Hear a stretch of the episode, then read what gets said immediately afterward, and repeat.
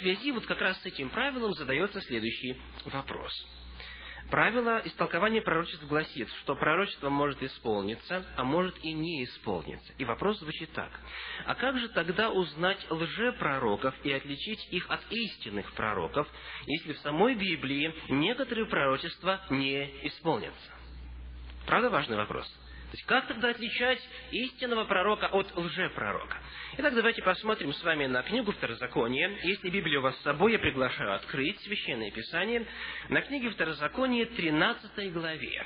Итак, книга Второзакония, 13 глава, и мы будем рассматривать здесь и читать тексты с 1 по 3. Второзаконие, 13 глава, тексты с 1 по 3 э, гласят – если восстанет среди тебя пророк или сновидец, и представит тебе знамение или чудо, и сбудется то знамение или чудо, о котором он говорил тебе, и скажет при том, пойдем вслед богов иных, которых ты не знаешь, и будем служить им, то не слушай слов пророка сего или сновидца сего. Итак, Второзаконие 13 глава, тексты с 1 по 3, говорят о том, что даже предсказание или знамение ложного пророка может исполниться. То есть иногда сатана через ложных пророков просто сообщает о своих планах на будущее, и часто он, сатана, эти планы исполняет. И поэтому люди-то и верят некоторым пророческим предсказаниям. То есть, само исполнение пророчества еще не говорит о том, что оно, это пророчество непременно от Бога. И здесь есть еще один очень важный критерий. Какой? Что этот пророк при этом вам скажет?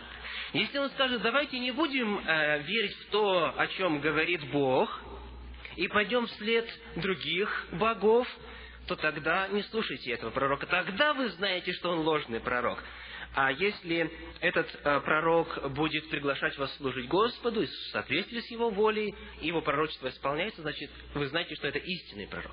Итак, главный критерий, по которому мы отличаем истинного пророка от лжепророка, не в том, исполняется или не исполняется его предсказание, а в том, соответствует ли то, что он говорит, то есть его вера, его убеждение и его призывы, соответствуют ли они воле Божьей, изложенной в его слове. Так, вот ответ на этот вопрос. Дальше. Второй вопрос звучит так. Когда мы исследовали с вами а, события после тысячелетнего царствия, события после тысячелетнего царствия, в той схеме, которую мы предложили, в последовательности событий, был такой порядок событий. Значит, Новый Иерусалим сходит с неба, затем нечестивые под предводительством сатаны что делают? Окружают этот город, потом происходит суд над ними и уничтожение их в озере Огненном. И вот как раз по хронологии, по последовательности событий задается вопрос. Дело в том, что описание того, как Новый Иерусалим непосредственно сходит с неба от Бога, предложено в 21 главе. А окружение города описано в 20 главе. То есть как раз вопрос задается о хронологии. Не меняем ли мы события местами? Так, для того, чтобы ответить на этот вопрос, я хочу показать вам небольшую э, схему на экране. Итак, вот она. Она называется «Последовательность событий 20 главы книги Откровения». Итак, давайте посмотрим, как события расположены а, в описании самого Иоанна Богослова. То есть, как они появляются в 20 и затем в 21 главе, так мы их и помещаем, не переставляя. Давайте посмотрим, что у нас получится. Итак, первое событие сказано пленение сатаны, сатана скован. Далее, увидел престолы и сидящих на них, идет суд на небе. Дальше, происходит воскресение нечестивых, это пятый текст говорит об этом. Дальше происходит освобождение сатаны, об этом говорит седьмой текст. Дальше происходит обольщение нечестивых. Это все по 20 главе. Мы прямо идем по стихам. Если у вас Библия с собой, вы можете открыть для того, чтобы проверить. И вот после того, как он обольщает их и приглашает на брань, на битву, сказано, вышли на широту земли и окружили стан святых и город возлюбленный. И у нас сразу появляются вопросы. а откуда там появился этот стан святых и город возлюбленный. Ведь все святые были вознесены с Господом во время Его второго пришествия, и ни одного святого на земле во время тысячелетнего периода не будет, согласно Священному Писанию. То есть мы задаем вопрос, откуда этот город появился и что это за город. И пока просто этот вопрос у нас остается. Дальше описывается, как огонь с неба не сходит, сказано, не шел огонь с неба от Бога и пожрал их, уничтожил их. И там далее описывается озеро огненное в следующем, десятом тексте. То есть у нас есть обольщение нечестивых, они окружают город, огонь с неба их пожирает и уничтожает. То есть, казалось бы, все. Они уничтожены. Но дальше, в текстах с 11 по 15, вдруг появляется большой белый престол, вдруг откуда ни возьмись, появляются мертвые, то есть те, которые были мертвы на, мертвы на протяжении тысячи лет, их судят, и после этого их снова бросают в озеро Огненное. Но оно уже было, они уже там погибли, сказано, что огонь их пожрал. Но это еще не все. В 21 главе описывается нисхождение города Иерусалима. Сказано, «Я, Иоанн, увидел э, город Иерусалим, новый, сходящий от Бога с неба, приготовленный как невеста, украшенная для мужа своего». И вот идет описание того, как этот город опускается – Потом в восьмом тексте опять говорится, боязливых же и неверных, и скверных, и любодеев, и убийц, и так далее, и так далее, участь в озере огненном, горящем серою. То есть, перед этим озеро огненное было, было уже два раза, где говорилось, что их уничтожили, и тут вдруг оно опять появляется. И после этого, после этой картины, э, с 9 текста по 27 идет снова описание Нового Иерусалима, уже с подробностями. Даются измерения стен, дается информация, из, из какого материала улицы сделаны, какова вообще структура этого города и так далее, и так далее. То есть, смотрите, если мы попытаемся э, при, принять вот эту хронологию так, как она предложена, тогда получается, что озеро Огненное у нас получается сколько раз? Трижды. Представляете, трижды. А на самом деле сколько раз оно будет? Один раз, потому что в него будет вержен дьявол, его ангелы, все нечестивые. Сказано, это смерть вторая. Все, уничтожение. То есть, а, мы таким образом должны предположить, что в седьмом тексте описывается уничтожение – а далее здесь просто предлагаются подробности озера Огненного. В восьмом тексте 21 главы снова просто подробности того же озера Огненного. Это то же самое событие, просто позднее описывается более детально то, что уже произошло. Вы согласны вот с такой постановкой вопроса? Теперь смотрите. То же самое происходит с окружением города. Сказано, что они город окружили, город, в котором находятся святые, а потом позднее, уже в 21 главе, Иоанн более детально описывает, как этот город опустился на землю. А еще позднее он описывает, каков этот город. То есть, иными словами, вся хронология представлена здесь, но позднее Иоанн предлагает уже больше деталей по тем событиям, которые он уже хронологически предложил. Хорошо? То есть хронология не нарушается. Просто вначале он кратенько упоминает, а потом более подробно некоторые события еще и еще раз описывает. Итак, вот ответ на этот вопрос. Идем дальше. Еще один вопрос а, звучит так. А, этот вопрос, очевидно, задается в связи с нашей темой о первом пришествии Иисуса Христа когда мы говорили о том, что Христос пришел во время назначенное и способом, который был назначен в пророчестве за много столетий до того, как это произошло. И вот вопрос задается следующим образом. Недавно среди друзей возник спор, говорит автор этой записки, был ли Иисус во время распятия полностью обнажен, гол, то есть когда он висел на кресте. А, итак, когда мы смотрим на а, наиболее распространенные и известные изображения распятия, Иисус Христос всегда изображается с какой-то вот такой а, повязкой здесь, как, каким-то таким, какой-то тканью, типа набедренной повязки, для того, чтобы не шокировать зрителя, который будет наблюдать за этой картиной. Но давайте посмотрим, а, что на самом деле, был ли он обнажен полностью или нет. А, в Евангелии от Иоанна в 19 главе в текстах 23 и 24 содержится информация об одежде Иисуса Христа. Итак, Евангелие от Иоанна, 19 глава, тексты 23 и 24. Воины же, когда распяли Иисуса, взяли одежды Его и разделили на четыре части, каждому воину по части, и хитон. Хитон же был не шитый, а весь тканый сверху – и так сказали друг другу, не станем раздирать его, а бросим о нем жребий, чьей будет. Да сбудется реченное в Писании, разделили ризы мои между собою, и об одежде моей бросали жребий. Так поступили воины. Итак, здесь указывается два предмета одежды Иисуса Христа. В оригинале, в древнегреческом языке, на котором был написан Новый Завет, мы встречаем два слова. Первое, для тех, кто конспектирует, я повторю дважды. Первое по-гречески звучит «химатион». «Химатион», греческое слово «химатион». И оно переводится как «верхняя одежда». Верхняя одежда. Эта одежда представляла собой а, что-то типа плаща палатки, который просто набрасывался сверху, и ночью эта одежда использовалась как покрывало. То есть на половине этой одежды э, человек мог спать, и другой половиной укрываться. То есть это, грубо говоря, просто ткань достаточно а, хорошая, она достаточно была теплой, и вот днем человек мог ее носить, накинув на себя или на голову, а ночью он ей укрывался. Это одна одежда. И вторая одежда, а, в оригинале а, используется слово для ее обозначения, древнегреческое слово «хитон». «Хитон». Так и звучит. Хитон. Так у нас в синодальном переводе и переведено.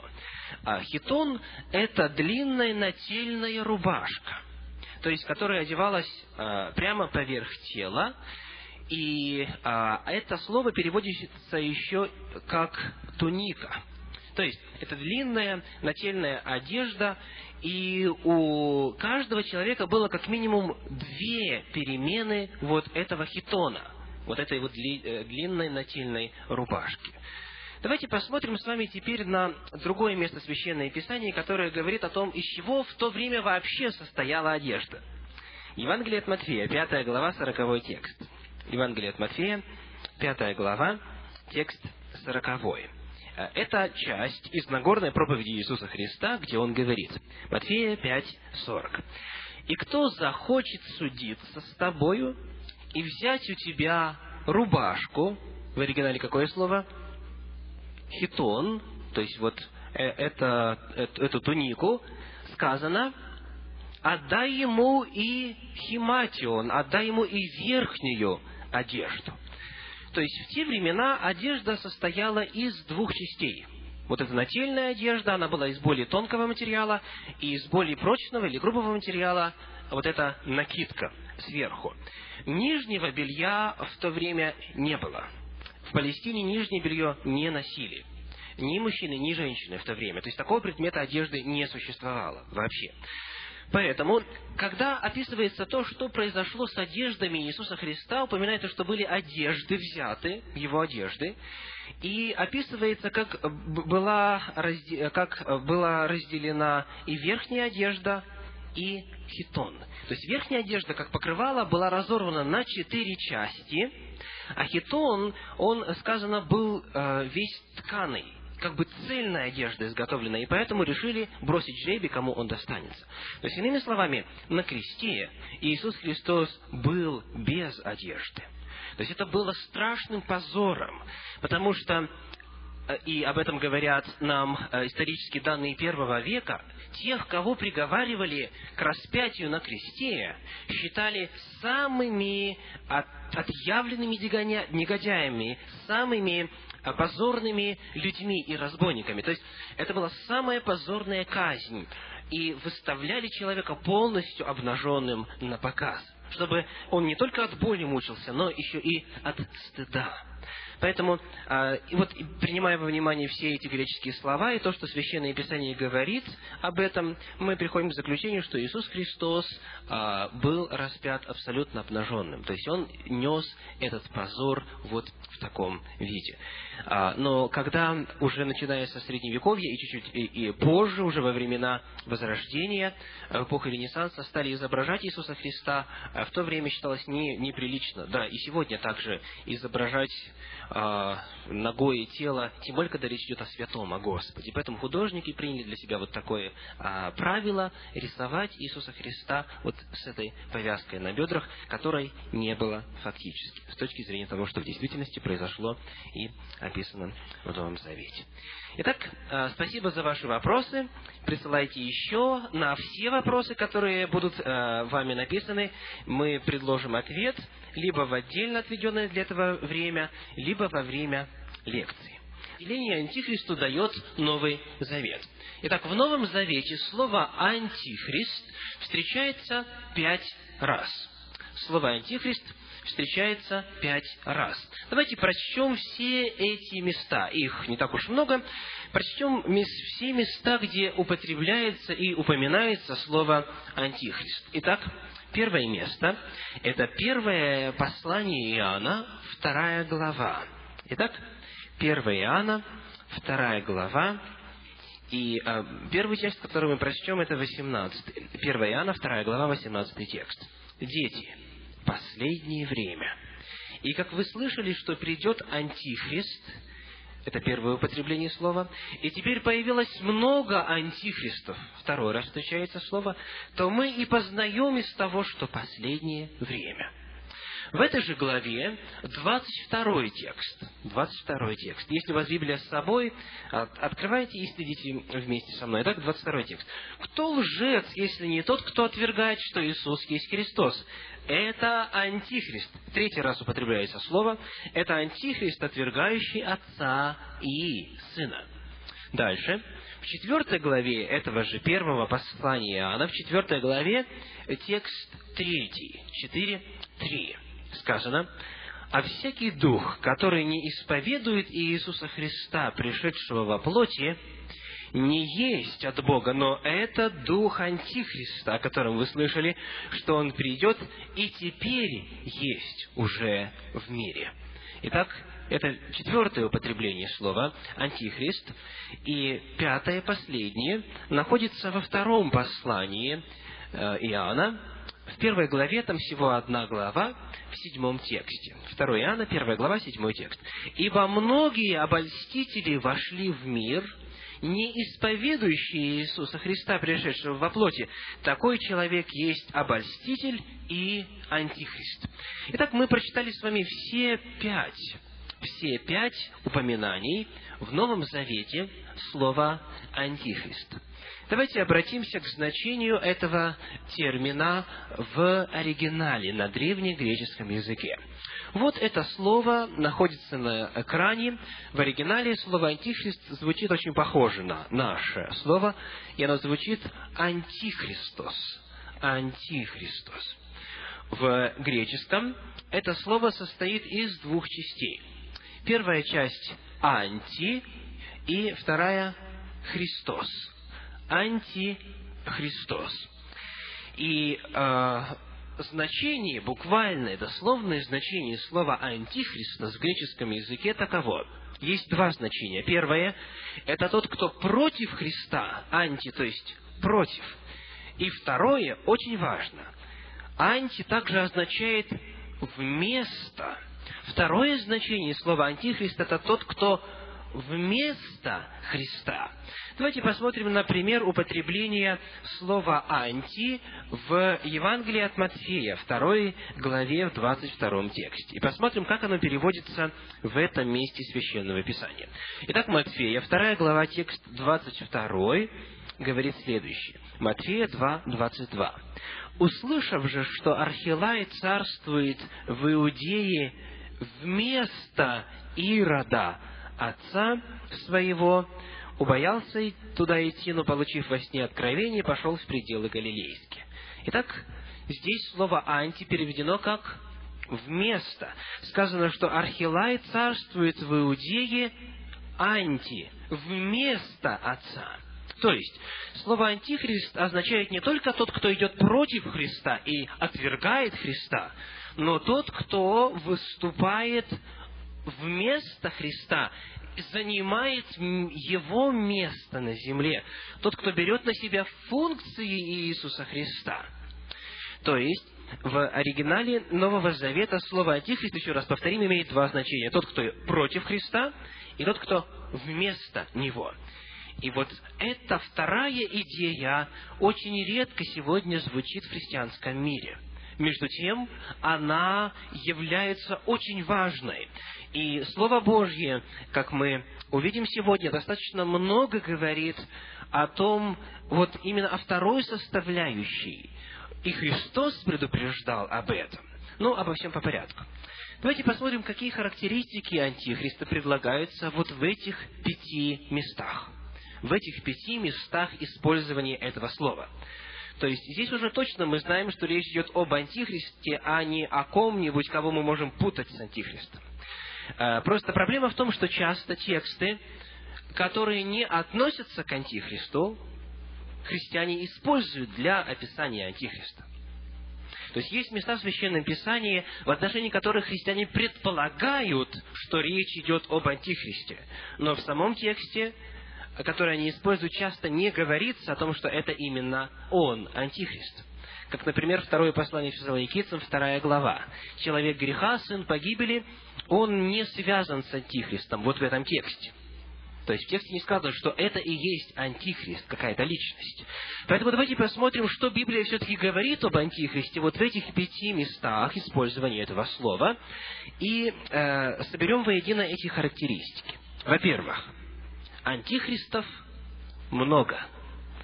Священное Писание говорит, и мы читали об этом в первом послании Иоанна, во второй главе, в 18 тексте.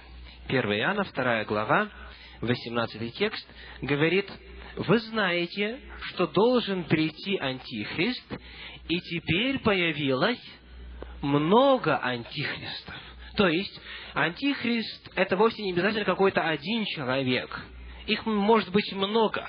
Много людей, которые идут против Христа, или которые занимают место Иисуса Христа, принимая, предположим, почести, которые только Христу принадлежат этого всякого человека можно назвать антихрист. И не только можно, но и нужно, потому что так его называет Библия. Сказано в 18 тексте, вы слышали, что придет антихрист, и теперь появилось много антихристов. Дальше. В Евангелии от Матфея в 24 главе, э, в тексте 5, и 24 Христос говорит следующие слова. Давайте прочитаем вместе. Матфея, 24 глава, тексты 5 и 24. «Ибо многие придут под именем Моим и будут говорить, что «Я Христос», и многих прелестят». Итак, когда человек говорит «Я Христос», он кто? Он антихрист, потому что он выдает себя за Христа, вместо Христа, вместо истинного Христа. И в 24 главе Евангелия от Матфея сказано, «Ибо восстанут лже-христы и лже-пророки, и дадут великие знамения и чудеса, чтобы прелестить, если возможно, и избранных». И Христос предупредил, что в последнее время будет не один антихрист, а много антихристов, много людей, которые будут выдавать себя за Христа, отвергать Его или занимать Его место. То есть это очень и очень важно. Дальше. Вторая характеристика вот того, что говорится вот в этих пяти местах об Антихристе, это то, что антихристы существовали уже в первом веке. Сказано, Иоанн пишет в первом веке нашей эры, говорит, теперь уже появилось много антихристов. То есть в первом веке нашей эры они уже были и э, продолжали существовать с тех пор. И третья характеристика, которая немножечко больше, позволяет нам заглянуть в суть этого понятия, что такое антихрист. Вот в этих всех пяти текстах говорится о том, что антихрист, антихристом можно назвать лже-пророка. Помните, Иоанн говорит, э, не всякому духу верьте, потому что много лже-пророков появилось в мире, а узнавайте лже-пророка так. Кто верит в Иисуса Христа, принимает Христа, пришедшего во плоти, тот от Бога, а кто нет, тот дух Антихриста. То есть, лжепророки, люди, которые пророчествуют ложь, они являются или они ведомы духом Антихриста. Дальше. Это э, понятие также связано с духом заблуждения. Это все вот в этих текстах, которые мы читали. И это понятие также связано с понятием обольститель. То есть человек, который намеренно идет и обольщает людей, отвращает их с истинного пути отводит или уводит от Иисуса Христа и от Бога, и от истины Слова Божья, в Библии называется антихристом. Иными словами, слово «антихрист» в Священном Писании Нового Завета не связано с какой-то определенной конкретной личностью. Антихристов было много и в первом веке, и, к сожалению, может быть так, что а, многие люди, которые сегодня называют себя христианами, на самом деле являются антихристами. Когда они выступают против Христа, против того, что Он говорил, чему Он учил. Когда они пытаются ввести в заблуждение и обольщают других людей. И когда они присваивают себе привилегии, преимущества и права, и авторитет, и власть, которая принадлежит только исключительно одному Иисусу Христу. Итак, это кратенько ответ на вопрос, кто такой Антихрист с точки зрения значения самого этого термина. Это не все, что Библия говорит об Антихристе, но это все пять мест, которые вы можете найти, где это слово встречается. Итак, сейчас мы переходим ко второй части нашей программы, а именно а, лекция, которая будет сопровождаться слайдами. Многие люди сегодня задают вопрос о том, что ожидает наш мир, что ожидает наше современное общество. Многие христиане ожидают пришествия или появления Антихриста, личности, которая будет воплощать в себе силы зла и появится для того, чтобы править здесь, на земле, в течение семи лет. И вот сегодня этот вопрос все чаще и чаще обсуждается. И тот факт, что вы присутствуете на этой программе, посвященной событиям последних дней, говорит о том, что этот вопрос на самом деле интересует большое количество людей. И этот вопрос важен, он важен, потому что Библия в действительности сообщает нам картину будущего. Итак, три с половиной года, о которых говорит Священное Писание, в книге Даниила и в книге Откровения, и неоднократно этот промежуток времени упоминается. Относится ли он к будущему, или, может быть, это время уже исполнилось, что такое сила или власть зверя из 13 главы книги Откровения, которую часто ассоциируют с властью Антихриста. Что означает этот отрывок священного писания? Об этом мы поговорим сегодня, открывая Слово Божье. Итак, если у вас Библия с собой, вы можете открыть ее на 13 главе книги Откровения. 13 глава книги Откровения показывает или описывает Иоанна Богослова, который находился за Слово Божье, за свидетельство Иисуса Христа в ссылке на острове Патмос.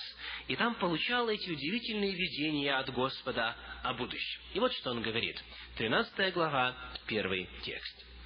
«И стал я на песке морском, и увидел выходящего из моря зверя с семью головами и десятью рогами. На рогах его было десять диадим, а на головах его имена богохульные. Второй текст 13 главы. Зверь, которого я видел, был подобен барсу. Ноги у него, как у медведя, а пасть у него, как пасть у льва. И дал ему дракон силу свою и престол свой и великую власть. Итак, вот Иоанн видит, как из моря, из масс воды поднимается и выходит на сушу какой-то зверь, но этот зверь странно выглядит. Он не похож ни на одно животное, которое существует на земле. Он внешне, сказано, был похож на кого? На барса. Но ноги у него или лапы, как у медведя, пасть, как у льва, и у этого зверя семь голов, да еще и десять рогов. Что означает эта удивительная символическая картина? Давайте вспомним, каково значение основных библейских пророческих символов. А те из вас, кто был вчера на нашей встрече, на нашей программе, а, помнят истолкование этих символов. Мы подробно останавливались на каждом из них. Итак, вода в библейском пророчестве, в библейском символизме представляет народы. Воды, сказано, которые ты видел, суть люди, народы, племена и языки. Об этом мы подробно говорили вчера и читали соответствующий текст. Об этом можно прочесть в книге Откровений в 17 главе, 15 тексте. Итак, воды – это народы. То есть, вот из числа народов появляется этот зверь. Что означает зверь? Звери представляют царство, то есть какие-то силы политические или религиозные организации, мы выяснили в прошлый раз. И если вы сегодня впервые находитесь на нашей встрече, то к седьмой главе 17 тексту в книге пророка Даниила подпишите еще 23 текст. Даниила, 7 глава, 17 текст и 23. Там говорится о том, что звери представляют царство. Дальше. Ветры которые бушуют на этом море, представляют войны, политические столкновения, сражения. И об этом мы также читали в прошлый раз в книге пророка Иеремии в 49 главе, в 36 тексте. Иеремии 49, 36. И еще один очень важный символ – это рога. А в библейском пророчестве означает также что? Царство. Да, об этом также мы говорили в прошлый раз. Итак, рога означают царство, об этом вы прочтете в книге Даниила в 7 главе, с 24 текста по 27. Книга Даниила, 7 глава, с 24 по 27 тексты. И в книге Даниила во второй главе текст э, 42. Даниила 2, 42. Итак, что же получается? Иоанн видит, что из моря, то есть из народов, племен, языков появляется какая-то сила, как какое-то либо политическое, либо религиозное устройство, какая-то организация, и она выходит для существования, выходит на историческую арену, выходит на сцену действий. Скажите, Напоминает ли вам что-нибудь вот этот зверь? На кого-то, может быть, он похож из того, что мы уже с вами знаем. Вчера, когда мы с вами исследовали седьмую главу книги Даниила, мы встретили там четыре зверя. Помните? Четыре зверя. Какие? Лев. И вот сказано, пасть у него как пасть у льва у этого зверя. Дальше шел медведь. И вот, пожалуйста, здесь часть медведя представлена. Дальше. Барс. Он видом как барс. И четвертый зверь был страшный и ужасный, и у него было десять рогов. И вот у этого зверя также десять рогов. То есть, мы видим, что Иоанн Богослов использует те же самые пророческие символы, что и Даниил, пророк в шестом веке до нашей эры. Это очень важная деталь пророчества и истолкования пророчеств. Когда Иоанн Богослов пишет книгу Откровения, он не измышляет и не придумывает какие-то новые образы или новые символы, он последовательно использует те символы, которые уже ранее использовались предыдущими пророками до него. Итак, в книге пророка Даниила, в седьмой главе, которую мы исследовали с вами вчера, мы выяснили, что лев означал и символизировал какую империю? Вавилонскую империю. Дальше Барс с четырьмя головами символизировал греческую империю.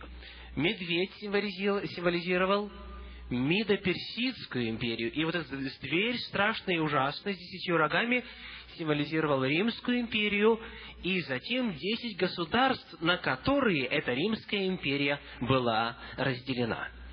То есть мы видим, что Иоанн описывает зверя, который сочетает в себе характеристики вот этих четырех зверей из седьмой главы книги пророка Даниила. Но разница в том, что у Даниила они представлены по отдельности, то есть тогда, когда он писал, они еще в будущем должны были поочередно появиться, а Даниил пишет уже тогда, вернее, простите, а, значит, э, Иоанн, он пишет тогда, когда последний, четвертый зверь уже существовал. То есть у него все эти звери соединены воедино. Более того, еще один интересный момент – это количество голов. Сколько голов у зверя, а, который видит Иоанн в первом веке на острове Патмос? Семь голов. А каково общее количество голов из э, седьмой главы книги Даниила? Также семь. Значит, у льва одна, у медведя одна, у этого страшного зверя одна, то есть получается три, и четыре головы у барса. То есть мы видим, что зверь, который был показан в видении Иоанну, он вбирает в себя характеристики всех предыдущих зверей. Всех предыдущих зверей. Иными словами, он описывает какую-то силу, какую-то власть, которая должна появиться уже тогда, когда эти четыре царства или эти четыре империи уже имели место на этой земле – то есть он их не по отдельности описывает, а так, как будто это уже все слито воедино. То есть был уже Вавилон, была Медоперсия, была Греция, и вот сейчас Рим. То есть вот этот зверь вбирает в себя как бы потомство всего того, что творилось на этой территории на протяжении времени с того часа, когда Даниил видел это пророчество. Итак, давайте посмотрим, кого же он символизирует, этот зверь в 13 главе книги пророка а, Иоанна Богослова, в книге Откровения, мы находим шесть определяющих характеристик власти зверя. Шесть определяющих характеристик, которые помогут нам достаточно серьезно и основательно ответить на вопрос, кто представлен здесь властью этого зверя. Итак, первая характеристика. Сказано, и дал ему дракон силу свою и престол свой и великую власть. Итак, первая характеристика – этот зверь получает свою власть и престол, и великую силу от кого? От дракона. А кто такой дракон в книге Откровения? Давайте посмотрим на предыдущую картину, на 12 главу книги Откровения. То есть зверь описан в 13 и в 12 главе описывается дракон, и объясняется, что это такое. Итак, 12 глава, тексты 2 и 4. Сказано так. Она имела в чреве и кричала от боли и мук рождения. Описывается жена хвост его увлек с неба третью часть звезд и поверх их на землю, и дракон сей, хвост которого а, увлек третью часть звезд и поверх их на землю, дракон сей стал перед женою, которой надлежало родить, дабы, когда она родит, пожрать ее младенца. Итак, это было Откровение, 12 глава, тексты 2 и 4. Описывается интересная картина. Должен появиться какой-то младенец мужеского пола, которому затем должно быть вознесено, сказано, к Богу и к престолу его. Этот младенец, удивительный младенец, будет потом пасти народы жезлом железным. И вот должен появиться этот младенец, и дракон стоит перед женой для того, чтобы пожрать этого младенца. Ну, давайте вначале вспомним или продолжим. А этот дракон, сказано, третью часть звезд сверг с неба. И в этой же 12 главе книги Откровения объясняется, кто такой дракон и что такое дракон. Итак, тексты 7 и 9. «И произошла на небе война, Михаил и ангелы его воевали против дракона, и дракон и ангелы его воевали против них. И низвержен был великий дракон, древний змей, называемый дьяволом и сатаною, обольщающий всю вселенную, низвержен на землю, и ангелы его низвержены с ним. Итак, кто такой дракон? Дьявол и сатана. Но сказано, что этот дракон, он хотел пожрать младенца, который должен был появиться у жены. Кто такой младенец? Иисус Христос, который потом был снова вознесен, который вознесся снова к Богу, к престолу Его. И именно о нем говорится, как о том, кто будет пасти народы жезлом железным. То есть вот в среде э, церкви, в среде народа Божьего должен был появиться этот удивительный младенец, и дракон, то есть сатана, хотел пожрать его. Скажите, как сатана это попытался сделать? через Ирода. Помните, когда Ирод услышал о том, что родился какой-то царь иудейский, он издал указ истребить всех младенцев в Вифлееме от двух лет и ниже. А кем был Ирод, в свою очередь? Да, он был римским правителем. Он был представителем Римской империи. То есть дьявол то есть этот дракон использовал Рим для того, чтобы погубить Иисуса Христа еще в самом начале, только когда Он родился. Кто распял в конечном итоге Иисуса Христа? Также представитель Рима, Пилат, издал указ. Представитель Рима издал указ о распятии Иисуса Христа. И Рим, именно он затем преследовал первых христиан и в огромных количествах сжигал их и отдавал на растерзание э, зверям в амфитеатрах и так далее, и так далее. То есть, дракон – это сатана, верно, но сатана, использующий Римскую империю. Вот это очень важно, потому что в 12 главе дракон действует именно через Римскую империю. Итак, когда сказано, это первая характеристика, которая позволяет нам отождествить власть зверя. Когда сказано, что дракон дал ему свой престол и силу, и великую власть, мы помним, что этот дракон использовал силу и престол и власть какого государства? римского государства. Итак, что произошло в истории? В 350 году император Константин, император Римской империи, принимает решение перенести столицу из Рима, западной части империи, в Византию, в восточную часть Римской империи. И он называет город, в который он переносит столицу Рима, называет своим именем, именем Константинополь. Это произошло в 350 году. То есть, он оставляет свою столицу, свой престол, государственную казну, часть войска кому? Вот что говорит история. Например, профессор, профессор Лабанка говорит, на смену преемственности кесарей пришла преемственность римских понтификов – когда Константин покинул Рим, он передал свой престол папе или епископу римскому. Константин не хотел оставлять в западной части своей империи вакуум политический, и он передал свою казну, часть казны, которая оставалась там в Риме, свой престол и власть, то есть он оставил там части регулярной армии, и все это передал римскому епископу, то есть руководителю христианской церкви. Я напомню еще раз, и об этом мы говорили вчера, что разделение на православную церковь и католическую церковь произошло гораздо позднее, в 1054 году. То есть на тот момент церковь была единой, с общим э, руководителем, и этот руководитель находился в Риме. Еще одно свидетельство историка из э, так называемой Stainless History – Итак, папы заняли вакантное место императоров Рима, наследовав свою власть, престиж и титулы от язычества. Константин оставил все это римскому епископу. Папство – это дух умершей Римской империи, поставивший престол на ее могиле.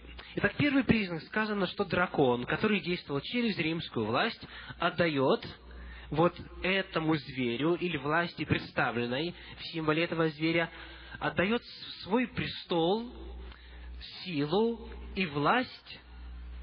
И в истории это произошло. Константин передает это в 350 году нашей эры, передает епископу христианской церкви, папе римскому, главному епископу христианства.